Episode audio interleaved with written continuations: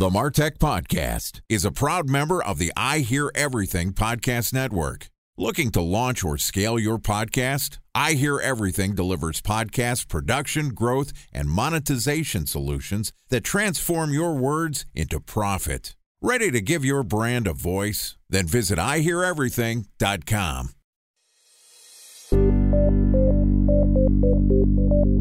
From advertising to software as a service to data. Across all of our programs and clients, we've seen a fifty-five to sixty-five percent open rate. Getting brands authentically integrated into content performs better than T V advertising. Typical lifespan of an article is about twenty-four to thirty-six hours. If we're reaching out to the right person with the right message and a clear call to action, then it's just a matter of timing. Welcome to the MarTech Podcast, a Ben J. Shap L L C production. In this podcast, you'll hear the stories of world-class marketers that use technology to drive business results and achieve career success. We'll unearth the real-world experiences of some of the brightest minds in the marketing and technology space so you can learn the tools, tips, and tricks they've learned along the way. Now here's the host of the MarTech Podcast, Benjamin Shapiro. Welcome to the MarTech Podcast. Today we're going to talk about changes to how we communicate with our customers. Joining us is Michael Solomon, who is the professor of marketing at Saint Joseph's University, which is a business school whose marketing department ranks as one of the top twenty in the United States. Michael is also a marketing consultant, a speaker, and the author of the book New Chameleon, which discusses modern changes to consumer behavior. And today, Michael and I are going to discuss tomorrow's customer experiences. All right, here's my conversation with Michael Solomon, the professor of marketing at Saint Joseph's University. Michael, welcome to the MarTech Podcast. Hey, thanks so much for having me on. Excited to have you on the show. Excited to talk a little bit about changes to how we think about communicating with our customers. And you're not only an expert in this field, but you're also teaching it to the next generation of marketers out in Philadelphia at Saint Joseph's. First off, talk to me a little bit about your background and how you not only got into marketing, but how you got into teaching as well. When you ask a professor what he does, you got to be prepared for a long answer. So I'll, I'll try to make it brief. But I was trained as a psychologist, and early in my career, I became very interested in how products influence the way we think about ourselves, the way we think about other people, how we use products to create an impression that we want uh, to create with other people, and things like that. And it's a fascinating field, not much research done on it. So I, I kind of switched gears and started to, um, to focus on the psychology of fashion and to look at how clothing influences our self-concept. And from there, I got a job at New York University in the business school there, coming out of my grad program, and never looked back really. So I've been working with companies for many, many years, both fashion companies, other kinds of marketing companies, and some B two B companies as well, to help them become more customer-centric, because marketing is all about satisfying needs. But if you don't know what those needs are, or if you just take at face value when people tell you what their needs are, you're probably not going to have much of a customer base. So, uh, so really, my sweet spot is anything that has to do with how consumers interact with brands and how those brands come to mean things in our lives. A man of many talents, a man of many interests. I have to say, I know everybody can't see this. I appreciate the cable knit zip-up hoodie. Also a very fashionable man as well. And you mentioned that customer experiences are central. Understanding your customer, it's something that I've built my consulting practice on, something that we preach often here at the MarTech Podcast is, doesn't matter what your tech stack is, doesn't matter what your budget is, if you're aiming at the wrong customers, if you don't truly understand who they are, you're not going to be successful. But that said, the customer's needs and the customer's demands change over time. So how do you not only think about what your customer wants and desires today, but also consider what the direction is of where they're going, thinking about tomorrow's customer? Yeah, that's a really important question and a tough one, because obviously none of us can predict the future, although we certainly try all the time. And I think you've highlighted a big problem for marketers, which is that it's hard enough to figure out today what people want and give it to them. How can we, how can we stay alert to tomorrow's developments? And the best advice I can give is don't be complacent. There's a lot of stories, brands kind of in the marketing graveyard who achieved some success. And then they figured, well, we did it. Good. We can check the box and retire. But of course, events overcome us and events change the world. The fact that we're on a Zoom call right now is evidence of that, whether we like Zoom or not. But we have to be agile. We have to be flexible. We have to be patient. And most importantly, we have to be vigilant, I think, about staying on top of these changes. And if possible, creating a fairly constant feedback loop from your customer base to your designers, to your ad people, and so on, to be alert to the fact that the meanings that your brand has today are not necessarily the meanings they have tomorrow. But more importantly, when you think about how those meanings are going to change, a lot of those changes will not be made by you, the company. Those changes will be made by your customers. They are not reluctant to modify products that they think would work a little better if they just did this, or they recommend your products to others. So one of the most overlooked sources of marketing data is your customers. And I mean that in the sense, not just of asking them what they like, but even involving them in the design process, in the marketing process, where what I like to say is all you need to change is one little tiny word and your entire perspective on marketing is changed. And that word is changing from marketing to your customer to marketing with your customer. So if you can embrace that idea that your customer is actually more like a partner in the process, especially your really loyal customers, I think that can really be a game changer for companies that are more content to hold their customers at arm's length and just tick the boxes to see if they understand what they want. Your customer is your best resource in addition to buying your product. I feel like we all say, hey, you have to be customer centric. You have to build in feedback loops. But the reality is often when brands are doing their customer research, they start off as the pre-seed round, the early stage startup, they're innovators. They try to understand the customers. They set a baseline for their understanding of who they think they're trying to market. Sometimes people skip this and they just start spending money, which is a bad idea. Maybe you hire a consultant like me or like Michael to come in and say, all right, let's go do some interviews and figure out who the customers are and learn them. Then brands get into the growth stage and they sort of give up on customer research because they're so busy focusing on finding those customers. And then all of a sudden they get into the scale phase and they need to double back and think about what are some of the more discrete pain points that they want. And so there's these waves of where customer research feels like it's important to a brand. And even though we always say, know your customer, it's not always happening in reality. How do you advise companies to start thinking about building in those customer feedback loops so they're constantly reading who their customers are as opposed to being reactive to the changes in the times?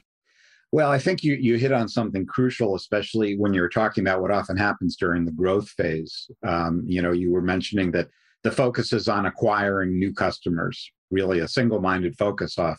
And I get the need to do that, but there's actually research evidence to support the statement that it's seven times as expensive to acquire a new customer as to keep an old one.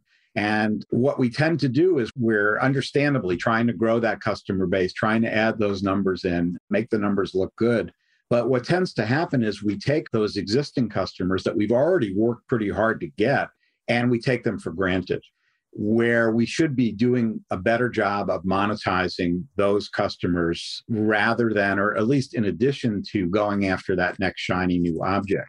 So turning, even if you have a relatively small, consistent customer base, you know, you're at the early stages of your launch, you have a core of people who believe in you. Maybe they're just related to you and they want you to do well, but there's probably some people who have discovered you or you've discovered them, and they are your founding fathers, so to speak, or founding mothers. So we like to talk today about the notion of lifetime customer value, not just customer value, but what is the value of a customer over a lifetime? And that reminds us that even though they may be numerically a smaller portion of your customer base, they are probably going to be a lot more profitable. So instead of just checking them off and saying that person has bought from me, don't disregard those people and think carefully about how, number one, you can involve them more in the creative process, and number two, possibly upsell them to other offerings that you may have in order to maximize that lifetime customer value. A special thanks to our presenting sponsor, Mutinex. Ready to take your team from I think to I know? Then join brands like Samsung, I N G, and Asahi who make better marketing decisions with Mutinex. Mutinex Growth O X, the marketing mix modeling platform that makes measuring R O I fast, easy, and cost-effective. Request a demo at mutinex dot co. That's M U T I N E X dot co.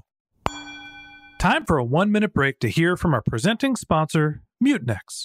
In nineteen nineteen, John Wanamaker said, "Half the money I spend on advertising is wasted. I just don't know which half." Well, the advertising landscape has changed since then, and instead of reaching your audience on two channels, you're probably reaching them on twenty.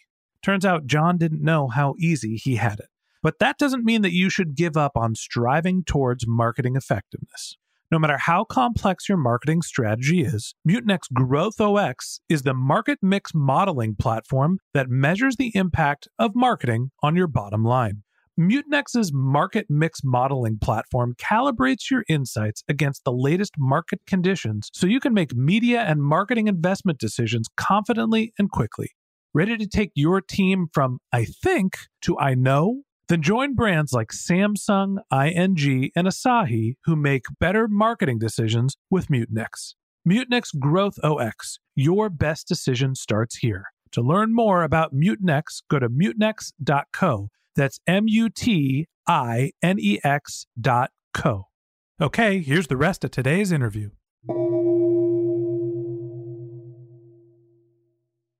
It's always a big challenge, and I think of the venture capital-backed company of, we're looking at body count, we're being evaluated by how quickly can we grow the business, so we need more bodies, but inevitably you get to the scale where the metrics that you're going to be asked about are different, right? They're about efficiency, not about total volume, and so if you ignore building your customer lifetime value, then you're basically shooting yourself in the foot down the road. Now, I'll go back to the question that I asked before, which is, okay, there's an importance to not just ignoring doing your customer research, keeping your finger on the pulse of what's happening with the customer. How do you build in feedback loops so you're constantly evaluating and learning from your customers' behaviors as they change over time? There are different levels of that at a very broad aggregate level. You know, for example, you can maybe do the use some kind of a web scraping uh, methodology, so, you know, web scraping software that allows you to see what many, many people are saying about your brand and about competing brands. So obviously what people are posting online is an enormously important, relatively new, relatively inexpensive form of research data that is often overlooked. Now, at the individual level, it may be a matter of looking at some kind of a C R M system, some kind of a database where you can at least track what people are doing, especially what they're buying in your category, because after all, the best predictor of future behavior is past behavior. So to the extent that you can take advantage of these technologies that didn't exist twenty years ago, you're in great shape. But even if you don't have a lot of resources to do that, you can start to do that yourself. And if you're, let's say, a small mom and pop store or something like that, just take notes on a piece of paper about who your customer is, what he or she bought the last time, when their birthday is, you know, all that. And eventually maybe you upgrade to a more sophisticated system, but it's not an all or none kind of thing. I think any kind of tracking that you can do, especially of that core customer base, is invaluable. What I'm hearing from you is that there's quantitative metrics that you can use looking at things like social media, social signals. You could probably use search data as well to sort of understand not only what's happening with how people are talking about your business, but what, what's happening in the competitive environment as well. Obviously, you want to look at your internal data, your C R Ms, your whatever data sources you have to understanding at the customer level what the average experience is. I think I'd add in a third part here. You know, there's not necessarily the quantitative, but the qualitative as well, where there's time to actually get customer feedback, to ask about an experience, to basically just sort of anecdotally check in with a customer and see what drove a specific purchase behavior or a change in mindset. When are you reaching out to the customers? How often are you actually trying to communicate with them and get some qualitative feedback, not just quantitative?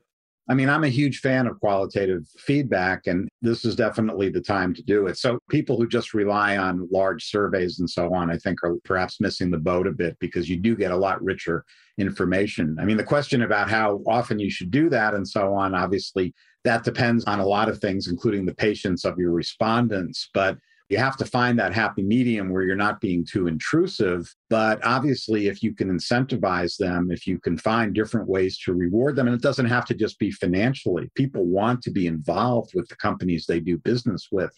So there's a lot of tools out there, for example, even something like gamification, where you're you're giving people badges, or you're giving them some kind of non-financial thank you for being a part of your company.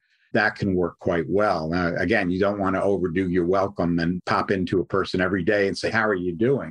But the other thing to do that I like to tell managers is just get off your butt and walk around and actually be a customer for a day. See what it feels like to actually have the customer experience in the role of a customer, not in the role of the provider.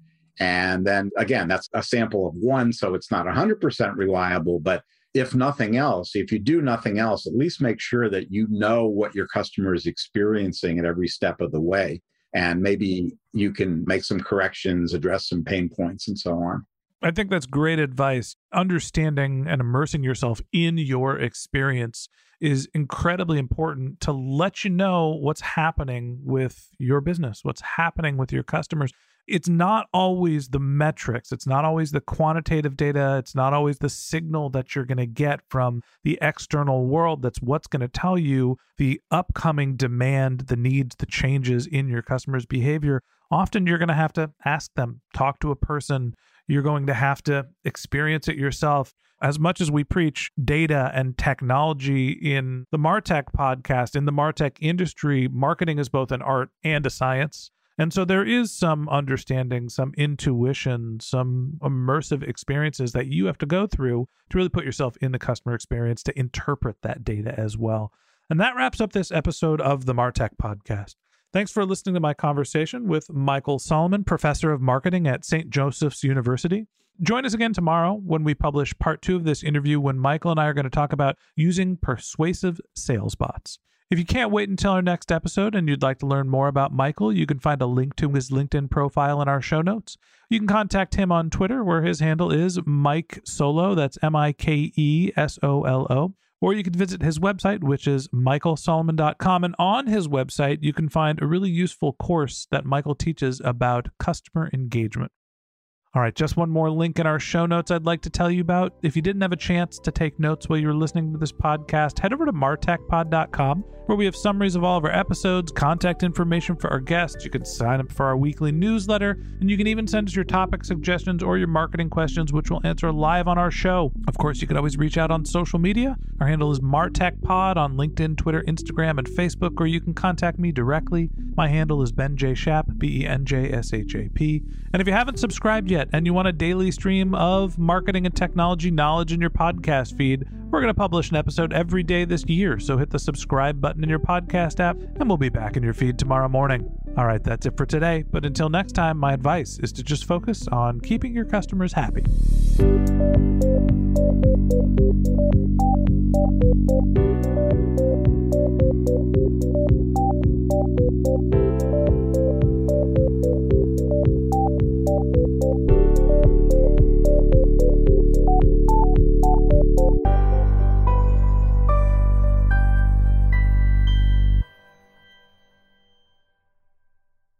Thanks for listening to the MarTech Podcast, an I Hear Everything production. Looking to launch or scale a podcast like this one for your brand? Then visit i hear everything dot com.